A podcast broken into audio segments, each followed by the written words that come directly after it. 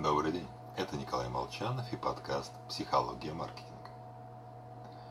У нас с вами такой большой мозг. Он столько всего может. Известно, что в случае травмы другие отделы даже способны подхватывать функции поврежденных областей. И вот некоторые люди заявляют что-то вроде «мы используем мозг лишь на 10%». Ну что ж, можно тогда предложить им удалить часть мозга. Ведь не нужен же. Может его вообще хватит на двух людей. Проверим это утверждение. Две половинки мозга соединены между собой мозолистым телом. Если его разрезать, практически никакого сообщения между полушариями не будет. Такие люди существуют и их исследуют. Исследуя.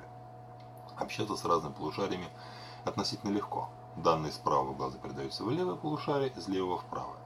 А вот обменяться информацией, как в случае с нормально функционирующим мозгом, они уже не могут.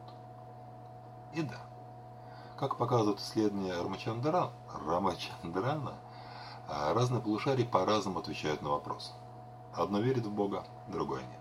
Одно мечтает быть гонщиком, второе художник. Да что там, так полушария контролируют движение на разных сторонах тела, зафиксированы случаи, как одна рука человека борется с другой, мешает ей что-то сделать.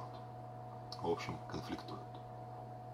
Так что, с одной стороны, нашего мозга хватит на две странные личности другой – это будем уже не мы.